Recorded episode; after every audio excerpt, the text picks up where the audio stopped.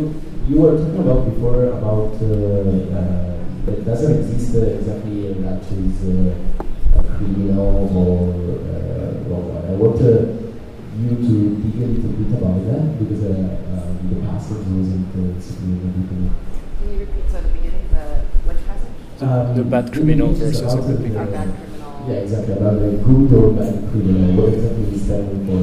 Because also these issues it was about consideration and uh, deportation. So, in, in which case, so for example, a, a breach of stay in a visa, even a small one, is a crime, but uh, uh, in which sense is it a crime? I will reluctantly use this thing. Um, good question. So, I mean, it obviously depends on contexts, but in the UK and Canadian contexts, um, for instance, a breach, let's call it, of um, your immigration laws. For instance, you might be, you have a temporary visa, you're a student, you're a visitor, you're a migrant worker, etc. You overstay, and that's a breach of your visa. So you no longer have documentation. But that is not a crime. That is not a criminal law offense. It's an administrative offense. So in the Canadian context, it's and in the British context, it's you know like you don't pay your parking ticket and get a fine. Um, it is there's no charge and there's no trial, there's no time you can do for it. That's an administrative issue. So that's one problem of why are people being put into prisons and detention centers in Canada. Not only detention centers, which are basically minimum security prisons, but they're also put into maximum security prisons as well. Uh, usually, the people who have had criminal histories will be kind of doubly punished in that sense. Um, and so under the law, they'll say, we're just holding people temporarily. We're not punishing them, but we're putting them into punitive spaces.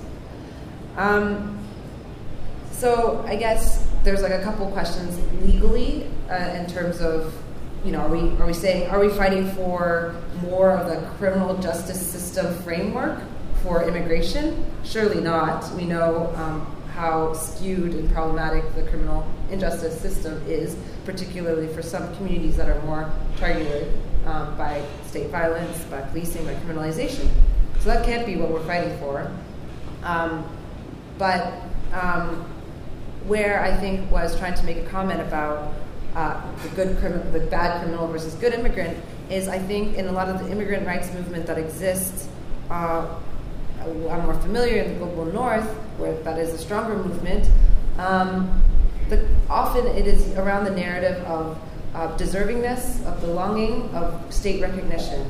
That the goal is to get citizenship for you as an individual and to prove worthy of that citizenship, um, and oftentimes at the expense of others. In the sense of, I'm good, I, I am a law abiding person, I deserve to be here, unlike those people who have committed crimes. And who are those people? Those people are in, in, in, communities that are generally poor and working class and black and indigenous and in the North American context that are being criminalized, you know? Um, and so trying not to fall into the, uh, the, the divide and conquer narratives that I think oftentimes people working in immigration will do. That immigrants, the good immigrants, deserve to stay, deport the criminals. And so that, I don't know if that helps clarify. Um, but there is definitely a messiness between uh, criminal and, immig- and, immigration and administrative law um, that is hard to understand, I think, in some senses. But I think they operate in the same similar ways. Um, Oh, just one, one, one, one thing to add. I'm not sure if everyone is very familiar with the uh, ongoing debate in Hong Kong about like immigrants and illegal immigrants and is um, that people are actually urging the government to build detention center where like um, I think last detention center was gone like uh, when when Hong Kong quote unquote like Hong Kong government quote unquote solved the uh, Vietnamese uh, Vietnamese refugee problem like uh, years ago. But now they are urging because of um, the alleged like increased um, crimes committed by you know illegal immigrants and um, most notably from Africa or in Southeast China, uh, Southeast Asia. And so of people are actually calling to, to, to establish like detention camps again. Yeah. So it's like, I, I don't know, I don't think it's a good sign, but it's just like there is like actually the debate about like detention camps as, as uh, rise again in Hong Kong. Yeah. recent, uh, in, in these like one or two years. Yeah. Okay. So this is like an awkward, awkward silence. Or just a thoughtful silence. People are deep in thought. Yeah. Being like, oh, and so engaged. I'd like to ask uh, uh, to go for the question about the, the title of this magazine, Funambulist. I was wondering why Oh, yeah, the that- acrobat I keep forgetting. the cloud or It's, it's very funny because I get the question each time, and each time I forget to start with it, which would be the most sensible thing to do for me. Um, especially because I, I still I still love that name, um, uh, providing that I'm not the some, sometimes I, I, read I read that and I'm like no, um, and you'll understand why I'm very clumsy. Uh, the, the funambulist is a tightrope walker. Um, and for me, it's a sort of um, it's a sort of an allegory of uh, a sort of reflective allegory on, on the way architecture uh, drastically impacts uh, realism, uh, and in particular how architects mostly use lines to uh, take a sort of uh, a sort of um, open milieu and, and split it with a line, I mean a line becoming a wall. And, uh, and the tightrope walker obviously is a person that walks on the line is uh, what, I, what I like in this figure is that it's not trying to be a figure of emancipation because uh, there's nothing, nobody is more con- constrained by the line than the tightrope walkers that, that literally cannot go anywhere else on the line. But since this line was established to, put, to categorize bodies and to, put, to organize bodies on whether one side or the other of the line, uh, somehow walking on the line is a, is a way to at least subvert uh, the sort of intention uh, put behind the line. And uh, I like to use uh, the example of the, of the Berlin Wall when, when falling in November '89. Um, how people did not really just pass from one side to the other, but they actually set, set themselves up on the thickness of the line. That's also a concept I really like. Uh, and to, to show the sort of obsolete uh, uh, characteristic of, the, of this wall. So when you're on the line, you're, you're, you might subvert the, precisely the, the traits of the line. And what I really like about that title is I love the magazine, you should all buy it. Uh, is that it also reminds me of, um, uh, I guess there's a group called Decolonizing Architecture Artist Residency. DAAR. Yes. Um, in, in occupied Palestine uh, that has been doing research around, I guess, the idea of the line in drawing the territories of occupation. Um, and uh, this, I looked at that a long time ago, but what's fascinating is looking when you're drawing a, on a map of a, very removed scale, that line actually has thickness, it's not in- infinitely thin. Um, and when you're on the ground, and so the project was mapping out actually what is the thickness of that line on the ground, and it becomes homes are in that territory, tracts of land are in that line. And so that line is actually contested and occupiable at the same time. So I think there is um, a really interesting um, idea of the. I mean, funambulist and tightrope walker are both really hard to say words, I find. I never been tightrope walker, but amazing. Um, just, oh, sorry, no, I, I, I just one comment because because now that you've explained funambulist, I was because I was I was about to ask you about the layout that that uses design like on every page, and I was like, since that you were, I, I think you're the kind of person who who is like advocating the abol- the abolition of borders and constraints and walls. Like if I if I haven't get you uh, incorrectly, then so why why is that line that thick line across all of the pages? So I was just about to ask that. So but now you said that so you were like walking on the line. So so actually it is like because when the line defines two spaces, it is actually safe or the legal thing to do be to be physically in the space, but it is the act of trespassing or to be stepping on that line that is like the thing that, that authority hates you to do. So yeah, so it's a cool cool layout. Yeah, sorry, not your, your question. Um, I um, I see that you, you're from, coming from architectural background, and the, I see that some series of the mechanism are about fashion and objects.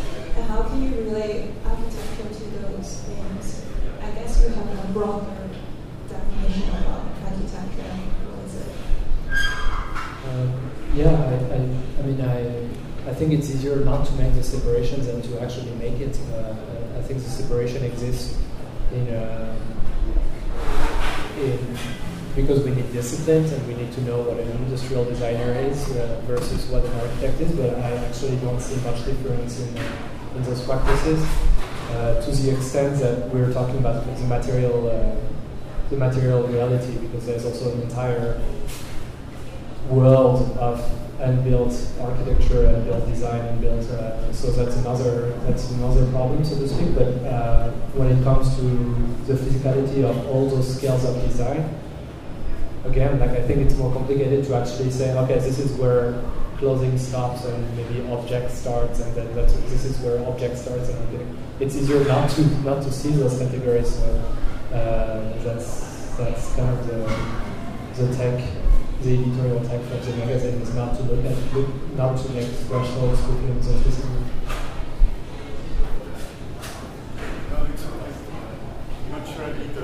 Yeah, because we have to Sorry.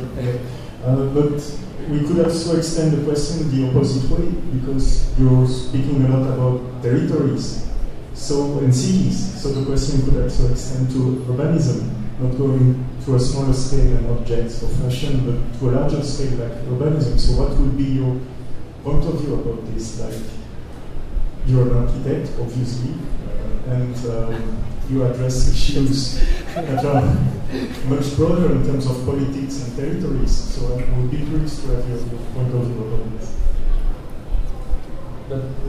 Same answer. I mean, you know, it's like I mean, it's like to mobilize a sort of cliche reference. It's like the powers of ten. Uh, you can you can zoom to the infinitely small and zoom to the infinitely large. But I I mean I think I I I, I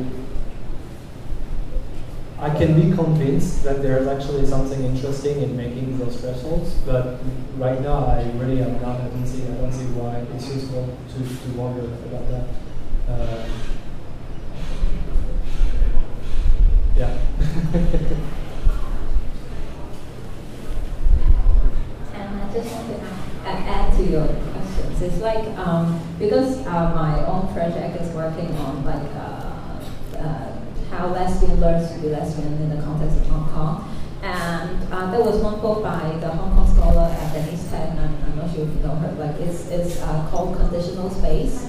Uh, so how lesbians live in like uh, the space of Hong Kong and how they are constrained or how they establish their own spatiality in the space of Hong Kong. And I want to say that there is actually not a very big difference, or there is like the line that separates um, fashion or objects or, or architecture is actually very thin. Because um, I, I would like uh, take an example of like a Hong Kong household. So the Hong Kong household, like um, so, one of my chapter uh, of my thesis is about um, how lesbians learns, how girls learns to be um, learns about the gender and sexuality, like in the space in the spatiality of a Hong Kong Chinese household. So so the the space is not like the space of a Hong Kong household is not only a space, but it's also uh, an embodiment of the um, family structure of Hong Kong, and the two actually influence each other. And like not having your own room have a lot to have a lot of influence, like other than like uh, the inconvenience of not having like much privacy. It, it impacts how you how you carry yourself, how your body moves, or how yeah, so there's like a lot, uh, um, and affects the way you dress. Affects um, like you cannot wear like you cannot go braless or topless at home like all the time, or that you cannot watch pornography like on your home computer because you don't have a door. That kind of thing. So so space has like a lot of like um, yeah, there's a lot of take on space and like border and territory and things like that. Yeah. Yeah. So um, I just remembered. I think the last time I was here in February uh, for a family event, my father's 60th birthday. And so I was uh, sharing um, uh, my aunt's apartment um, with my parents. So we, we were able to share a bunk bed. And so it's been many, many years since I've shared a bed with my parents. and so clearly no pornography on the top bunk. Um, it's tragic. Um, and so- headphones. yeah, Yeah. there's lights. Yeah, yeah. And there's also curiosity. I just, Yeah, pretty braver than I am. Um, and interestingly, I was working on this piece for the Funambulist, and interestingly, was just invited to participate in an exhibition about uh, uh, migrant domestic workers in Hong Kong, and there, and I was looking at their living spaces within the workplace of other per- people's homes. So I was really thinking about homes and space, and it kind of relates not being able to watch pornography, uh, not having a space to draw. So the hours I drew between were between 1 and 5 a.m. when uh, people had gone to bed, and I could take the mahjong table out to the dining area and put and draw on that, you know, and then put that away because that was the only time that there weren't people circulating in that space. I was like, okay, so to navigate, and also talk, do, talk, you know, doing drawings about prisons and being like, thinking a lot about uh, you know, a lot of what I think about is the, the idea of minimum habitable space, you know, as a legislative, as a thing written in code, in architecture design, is there's a minimum quantity that is needed, like a square footage in housing to, you know, healthcare to prisons. And that logic is very lived reality for lots of people Kong. And it's very clear when, you know, pornography, talking prisons, domestic workers, whoa, Hong Kong. So I thought that anecdote related to what you were sharing. Can, can you talk about your installation? Sure, I can talk about my installation. Actually, a couple of the folks here were there and helped and stuff, so that's great. Um, so the exhibition was called How to Make Space. Um, it was carried by two um, curators from Toronto, um, Jennifer Davis and Su Ying Lee. And they invited three artists to look at the occupation of public spaces by uh, migrant domestic workers in Hong Kong, which are obviously not unfamiliar to people who live in Hong Kong, go to Jordan, go to, go to Central, go of course, applies to places in, in the city. And so they were interested in someone coming in from an architectural perspective to look at, you know, the kind of constructions people make, these temporary dwellings. And when I went there, you know, people are there sleeping, dancing, singing. And the thing that is most offensive to like a broad Hong Kong public is that people are doing private things in public spaces. That's what's offensive. Like painting your toenails in, you know, the kind of uh, cutting hair, this sort of, you know, in the central uh, plaza, probably the most like iconic building of Hong Kong capitalism, the HSBC building. And then there's people who are migrant workers painting their toenails. Awful. And so I was looking at it and I was like, this is so interesting. Why are people doing private things in public spaces? It's because they have no private space of their own.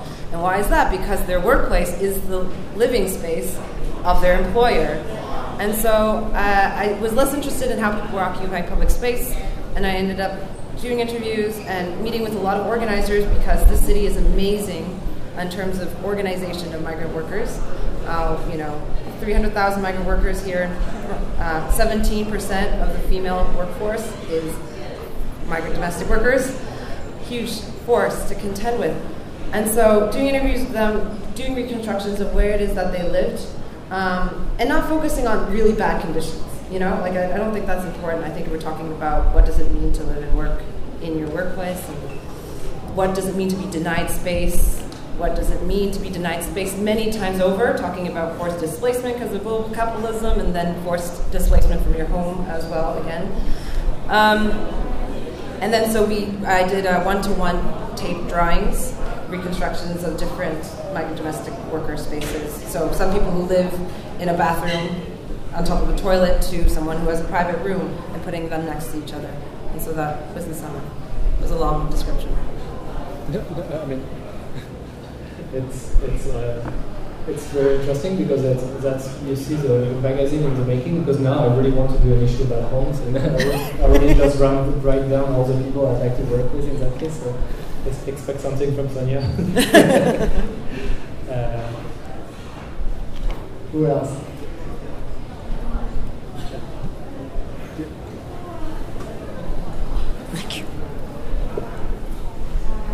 This magazine in Japan. I'm very grateful for the opportunity that Kubrick and Ming has given me because um, Ming actually given me quite a lot of issues to kind of catch up on because I, I was given the time for this.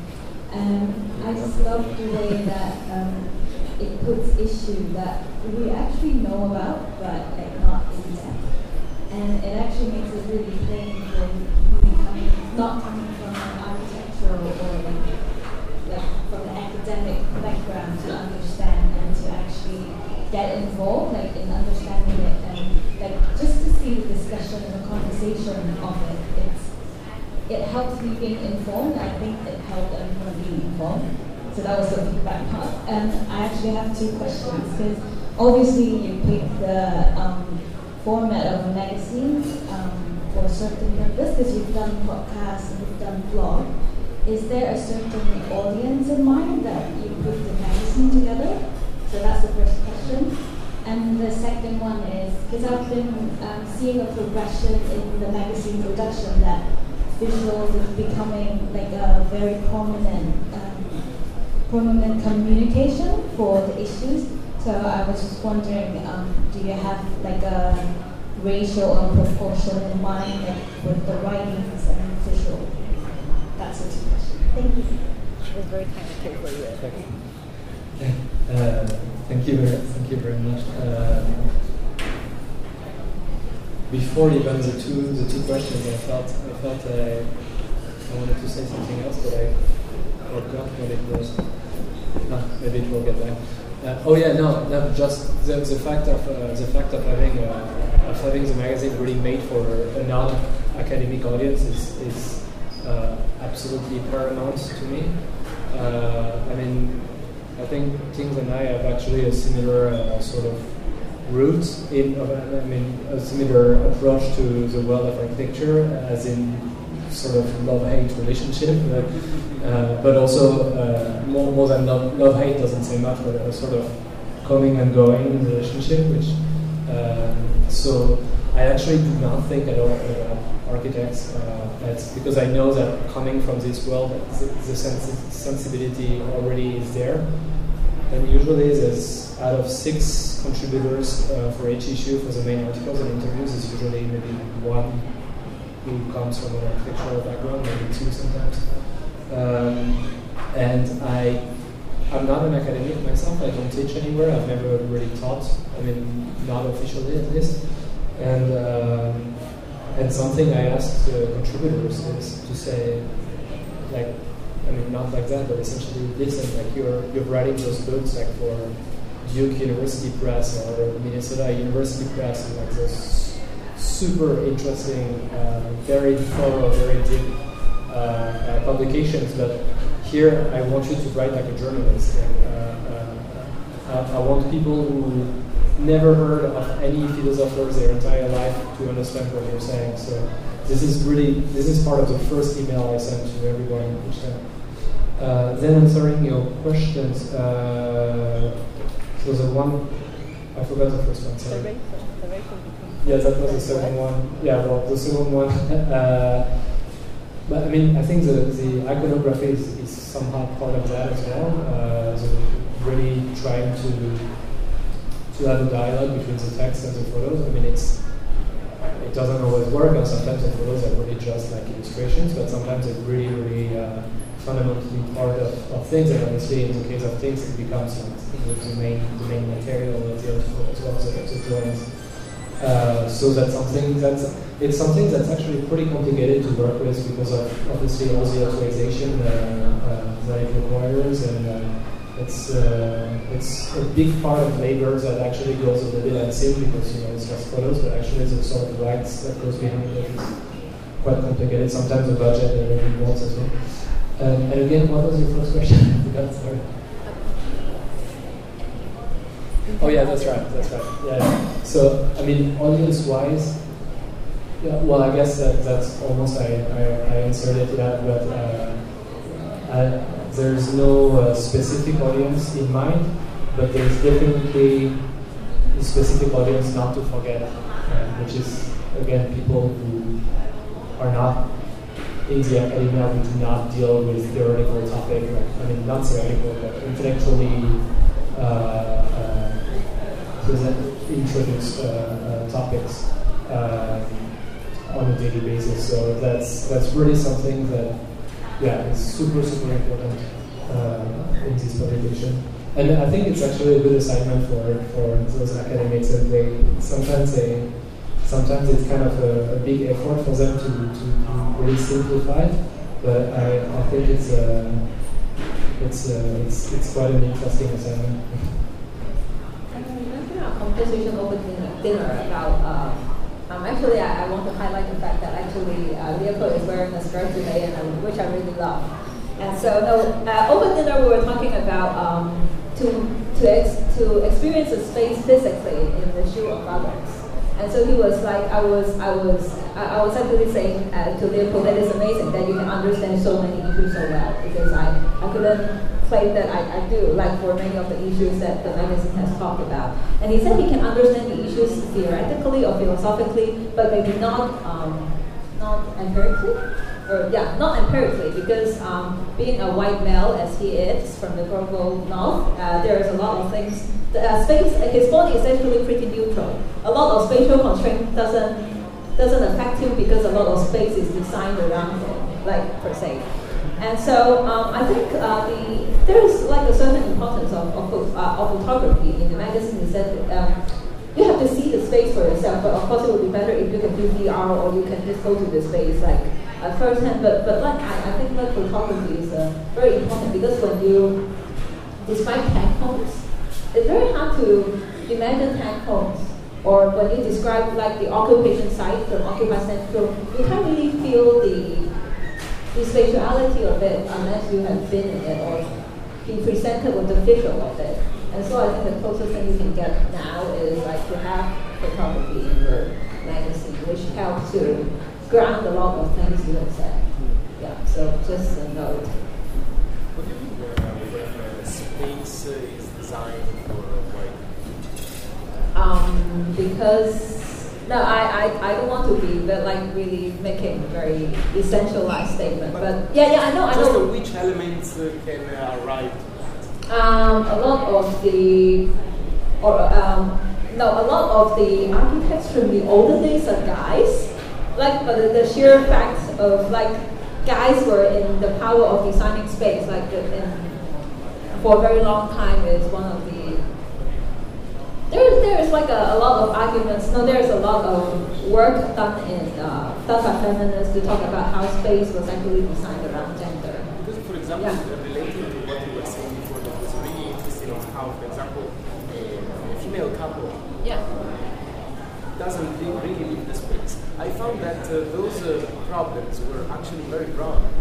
Like something that I can relate to oh. because I did Hong Kong and very, very small too. Yeah, yeah, yeah. Uh, um, so I, I just maybe you, to yeah because I, I, I sorry I, I really couldn't like oh, hear yeah yeah sorry sorry.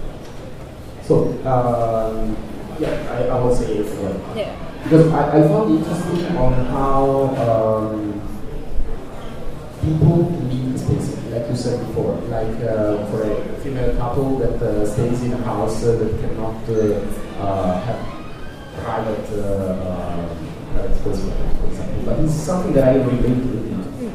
So, um, actually, thinking races or gender in architecture is uh, a, a nonsense. It's very, very generalistic too. So, I wonder how, also, not relating to the old days where actually all the men were deciding, uh, like uh, there is a famous phrase too, only men has started work. You know? So, um, but by the old sake, I understand this, but uh, in, the, in, in our plans, how can we prevent this to happen? And also, how we think exactly that the space has been designed for that, you know, for, for single white male, for example, are things that uh, are a little difficult to grasp. You know? So I want to just have a clarification on that. Okay. Uh, I'll try to answer the question the, the, the, best I can because I, I obviously, obviously made a statement that that is beyond my grasp. But but anyway, um, let's see. We're coming for backup. Yeah, Oh, me okay. too. Me too. I gotcha. I gotcha. Um, let's see. Mm, I think actually, if you were saying no, if if you were to ask me how can we prevent that from happening, or how do we invent a new kind of space, actually I don't know because we're so used to thinking about space in the way it is now, and it is like um, the space that we have inhabited or the space that we have been put into actually also um, has an impact on how impact on our mental faculty in perceiving space and imagining space. Does it make sense? Yeah. I So, mean, the connotation of the space is this. Uh, huh? sorry. I mean, this is uh, the architecture. Um, yeah, so if you were to ask me, because like when I was talking to Leopold and he was saying the abolition of prison, actually I was completely baffled. I cannot imagine like a world without prison, and that is the that is the that is the mental gap that I have to acknowledge that I am. It's like complete void in my mind to think about when when I have to imagine a space without like imagine a world without without like uh, prison and um, or maybe like a space that is like very gender friendly or very LGBT friendly. I, I, I don't know how to give advice as to how space can improve effectively. Like, If you guys uh, want that, something. Yeah, other than like having more cubicles in the peanut butter. I don't know how. I, I don't know what else to add. And I think that it's like the thing that architecture or a lot of established like commonsensical thing that does to your mind is that they not they only not they not only regulate the space but they also like like limit the your imagination of things. That when you see that thing so often that you do not you cannot think otherwise. Like when you see like bimbo characters in films too often that you cannot imagine like women to be different. Like yeah, that kind of thing. I think like the two architects can have more like better constructive comments on I do. Yeah. So I think um, there's many things. I think built space is a um, uh, a manifest, physical manifestation of the status quo in many ways, of uh, a representation of power, uh, of who supplies the capital, of um, who is in the ruling class. And it's not talking about historically. Like we know that that is the, the white male. That is the subject. That is the dominant subject. That is the you know dominant person around which our society is structured around. So we know that. that, that that's capitalism. That's patriarchy. That is the person we are. Um, that is we are maintaining the power of. But of course, it sounds abstract. Like it sounds abstract. It's like, well, of course, we all, as Leopold was talking about, architecture in lots of ways, in terms of drawing line, is an act of violence. It is constantly we, we feel them in, in every sense in terms of the constrictions and oppression, and as human beings living, that's true. Whether it's it's about housing, whether it's about access to services, whether it's you know that we are living in difficult times. Um, but a, a concrete, I'll give maybe a couple examples. A concrete example is right now I'm sitting in this chair and my feet don't touch the ground. Yeah, my feet don't touch the ground either. I have to sit like Um, really and that's front. because most things that we design around are from, a, and H does. Is, and that sounds really banal, but no, the, the world is designed around a 1.8 meter generally, white male who is heterosexual. And there's also all other aspects, right? We talk about class, like when we look at every public, semi-public space, like a lot of space in Hong Kong is not public space, but privately run public spaces, like the plazas we think about, the walkways. Those are highly securitized, surveilled, um, and uh, uh, policed spaces, right? So if you're poor and homeless, you will that will probably not be a space designed for you. We know about all the antisocial kind of furniture around the spikes to make sure no one sleeps on a. That is one way that it, the space is not being designed for you. So it's not just about race and gender, but it's also about class. It's about a lot of other factors of who is not welcome and who we're not designing for. So I'm using this example because this is everyday life. We all live in space, and we don't have to be trained architects at all. I mean, answering to some of the comments earlier about, oh, I don't know anything about architecture. Like, Mo- everyone here lives our vast majority of lives inside built environment, inside buildings. So we all are specialists in architecture. So we should have a say in how spaces are built and how we build them. And um, and I'll give one other example, um, which I thought was very interesting, and was the first time I think Leopold and I talked about a project I worked on. Um, so about three years ago, a collective of migrant women of color um, in, in, Toronto doing immigrant, immigrant rights work, we, we did a kind of public performance protest in commemoration of a three year anniversary of a boat that arrived on the coast of British Columbia uh, called MV Sun Sea that carried 492 migrants, Tamil migrants from Sri Lanka. They were all immediately jailed, women, children, men, for a year, um, mostly all deported after that. Um, and so we, and there is this idea, this image uh, in people, some people's minds, especially for uh, where uh, countries where more immigrants are going to, is this like, oh, a fear of this like, like invasion by black and brown bodies, by poor black and brown bodies, especially.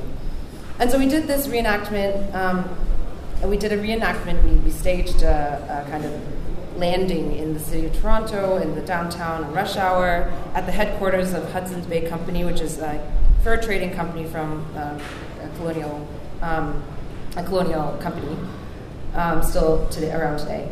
Um, and so we asked our people who we knew, we invited volunteers who were white identified, come in, and we were going to house, bring in a few hundred white people and made this big ship, and they were going to settle in and, and, dock at the headquarters of colonization. You know, colonization.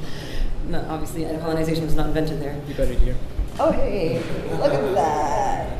It's not for self-sustainable promotion, but what found was so interesting is like I, uh, along with these people, have we are used to organizing street-based actions, rallies, actions in response to things. Um, we went down. We it was rush hour Friday, 5 p.m. And the police were just like, hands off. They asked us what we were doing, and we were like, oh, it's an art project, you know? And this is a space, and I realized very quickly, I'm like, because there's that gathering, mass gathering of white folks dressed in white, and it's an art project, but that doesn't need to be policed or repressed. I have, we, we walked ourselves off the streets until we, when we were bored. We're like, okay, I guess we've had enough. We got the pictures, let's go. Never, never have in organizing any kind of protest or action or rally or anything of this nature where you bring in actually poor racialized folks into a space that can happen because public space is for a certain body. And so, and that's not to dismiss that all of us are affected by constraints and repression in the form of the built. Well, I don't think I'll add so much to, to, to this because that's it's fact. Uh, but maybe just saying that uh, that's probably the number one thing that this magazine is trying to do is to, to really uh, talk about that. But and, but maybe bringing bringing some kind of uh, bringing again like what I was describing earlier as a sort of fitting loop because it's not just um, it's not just uh, Tings might not be able to touch the ground right now because that's also the fact that because of that she might be starting to wear heels, for example. So awareness of clothing involved. Do you? No, you don't. uh, uh, and uh, and and there's this incredible drawing that I saw I put somewhere, but for some reason I can I cannot find it anymore.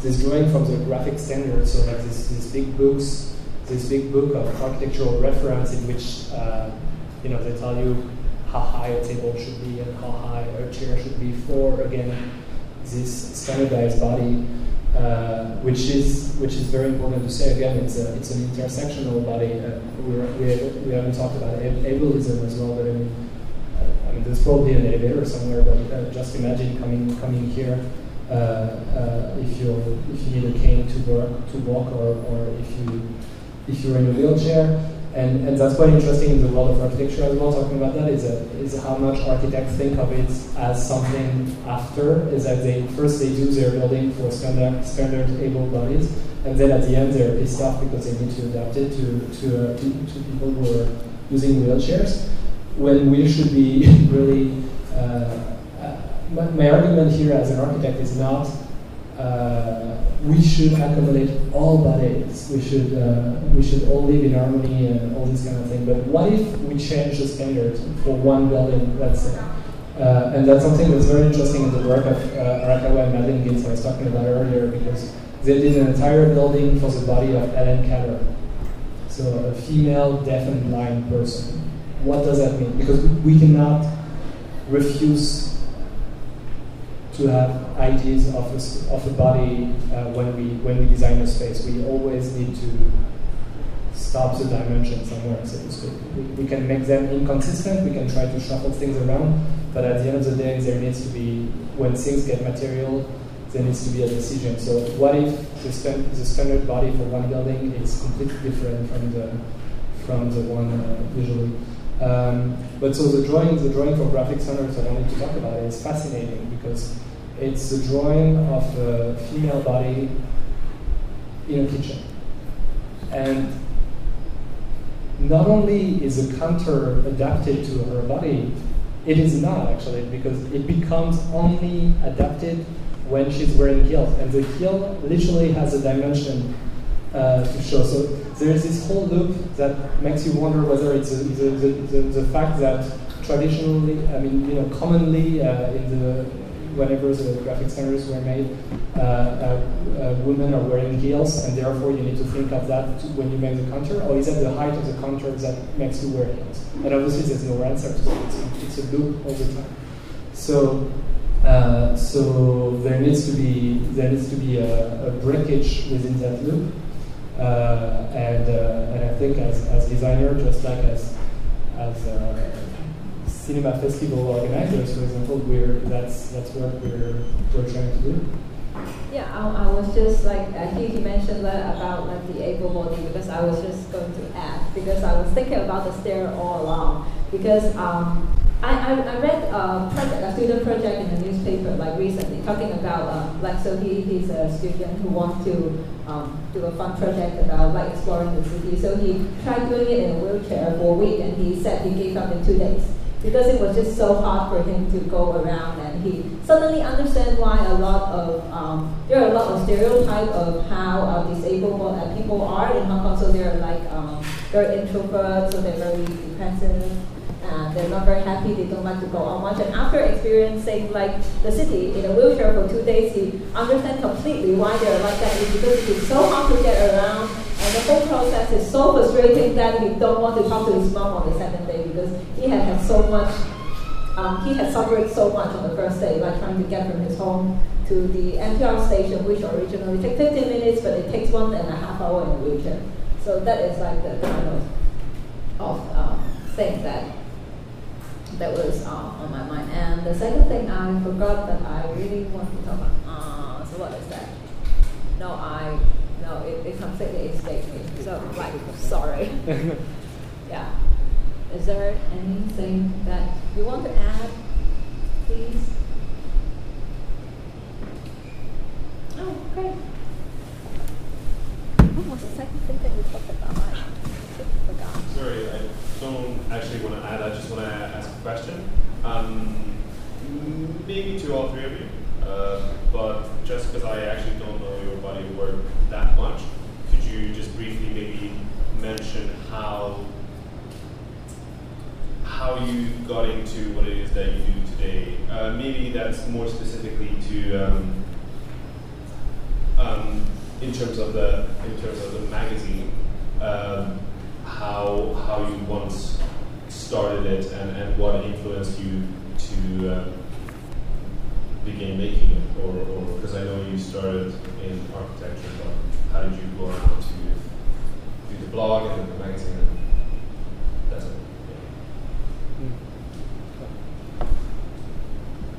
Um,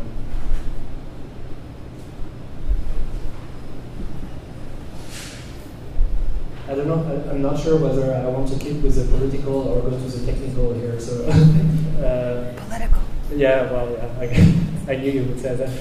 Uh, well, so Sonia, Sonia's going to be bored because I already I already talked about No. that earlier. But um, um, the the process of exiting architecture was an interesting one actually because obviously that was very progressive and here I'm going to say some things that's very rational but things are much more diffuse than that but um, I wrote a book in 2010 called Weaponized Architecture and the sentence that I would always use I would repeat that all the time until people would get tired of it which was relatively quickly sometimes uh, which is that architecture is violence on bodies which is pretty much what earlier, but uh, I then realized I didn't know what a body was.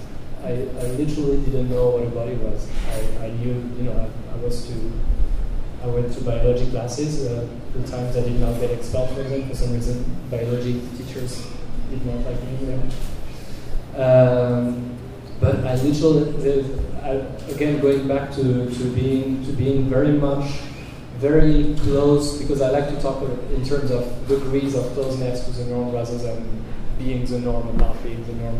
So being extremely close from the from the normative body in uh, in our society.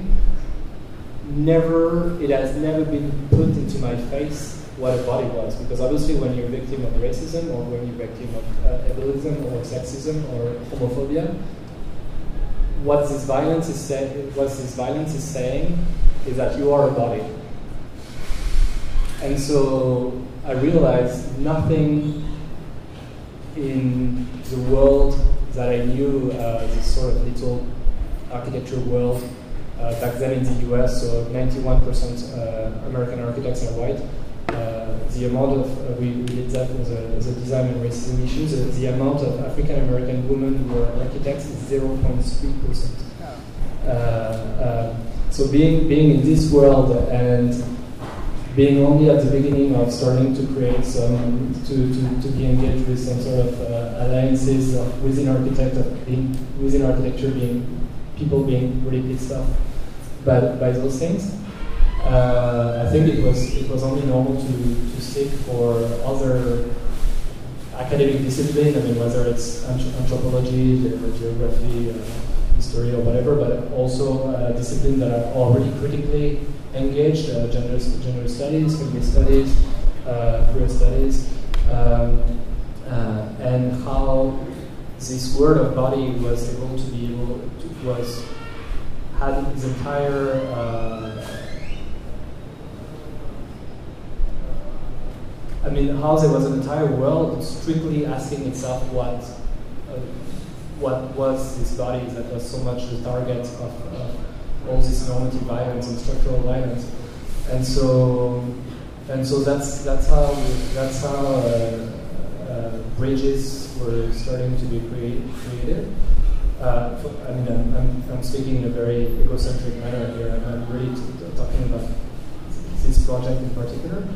Uh, but as I say with the podcast, it's, it's, just been it's just been my little university uh, myself. Like I've been learning so fucking much from all those people and uh, and that's that's what maybe the magazine as a as a format is trying to to bring what I what I was doing with the blog in my own and the books in my own little uh, shallow work on things, and with the sort of expertise of uh, unfolded, deployed in, in, this podcast, and to make to make something that really articulated those two those two aspects. Uh, sorry, what was the question again? what brings you into what you are doing? um, I'm so enraptured by Leopold's comments. Um, I don't know what brought me into this uh, this work. I mean, I mean, I do know. And well, a hard question. Hmm. No, I mean, to me, it's it's very clear as you um, begin to, you know, I immigrated from Hong Kong to Canada um, at a young age. And uh, a place like Canada, it's a wealthy nation, um, multicultural, uh, very tolerant, uh, very, um, you know, a, a, a, very socially liberal place, good place to live. And as you live and you recognize and you start to learn and break down some of those mythologies around a place and what does it mean um, to live um, under a, capitalist patriarchal uh, society. That that means people get imprisoned indefinitely. That means some people are are given rights and some people are denied rights. What does it mean that um, people are denied basic access to a dignified life? And so for me, it's in the process of that politicization and, and coming from social movements that I ended up doing any of this work um, in my, primarily migrant justice and immigrant rights movements. That's where this comes from. I just say Oh, yeah, something? sure. I think so. And actually, if you want to know more, Tings did a graphic novel exactly about that, where the concrete blooms. So you can you can see how Oh, God, this all started. I actually remember, like, well, when you were saying, I couldn't remember what was what I was trying to say. So that was fantastic. Um, I actually no, I just like a few. I, I really agree with what you said. Um, it is when you when, when you um, when you know the when you experience a space that is not designed for you, that you're reminded that you are a body. Was, it was actually extremely true because um, I don't know if you have been in Hong Kong long enough. So some of the time, um, Hong Kong will be really humid, or when when it has rained, or when they have mopped the floor. So they would put like those uh, wind machine um, on the floor. And it is only when you're a girl that you will find it really problematic because it will blow your skull up every time. And so, and so you know that whoever put it there, they're either like women who wear trousers or they're mad. So whoever defined, de- designed that fucking machine is do not have like people who wear skirts in mind, or they are trying to create the um, Marilyn uh, Marilyn Monroe thing like uh, to everyone. Um, so that was that was one of one of uh, the thing that I like like space really struck me as like um, or the shiny floors that uh, newspaper was scandalizing that they were like a good like um, they're like the black spot for um, for voyeurists like uh, who, who want to like peep under a skirt because the floor is extremely shiny and the escalator panels are all clear and things like that. So you know that like shit happens. Um, or, or like they, they do not have like they're not in the right mind when they were designing the things, or they completely do not have you in mind when they're designing the space. Um, and the thing about kitchens is that um, I because my dad is a construct my, my dad uh, builds home. So um, my house was built by my dad, the house that we lived in was built by my dad. And actually, my mother talked about how she did uh, how she asked my dad to lower the um, where she cooked to lower to make it shorter because my mom is like almost at the same height as me, but my father is almost uh, as tall as you. So when, when, when she when he was build, building the stove top, it was extremely tall, and then my mom couldn't really cook comfortably because but, but she is the one who cooks. So so there is like uh, no, my, my dad like uh, lowered the stove top, or else my mother would refuse to cook. But, but that was the thing that, that he only has himself at, in mind when he was designing the stove top. But obviously, he's not the one who utilized the space. Um, so, uh, which explains all the wardrobe design failure because he doesn't have a lot of clothes, and I have a lot of clothes, and, and the closet completely do, do not suit my needs. So, so that was uh, the thing.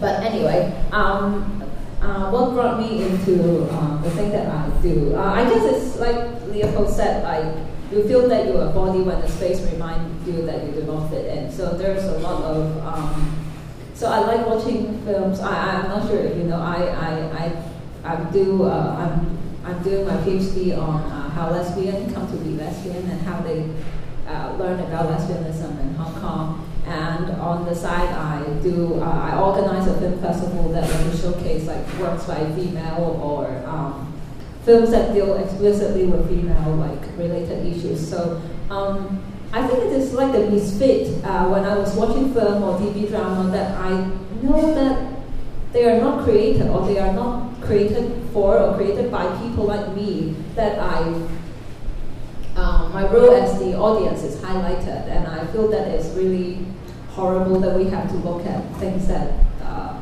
portray women like very biasly. That I was drawn into doing something else. Yeah, so that was that. The piece feedback. Yeah. Yeah, I am. I'm done.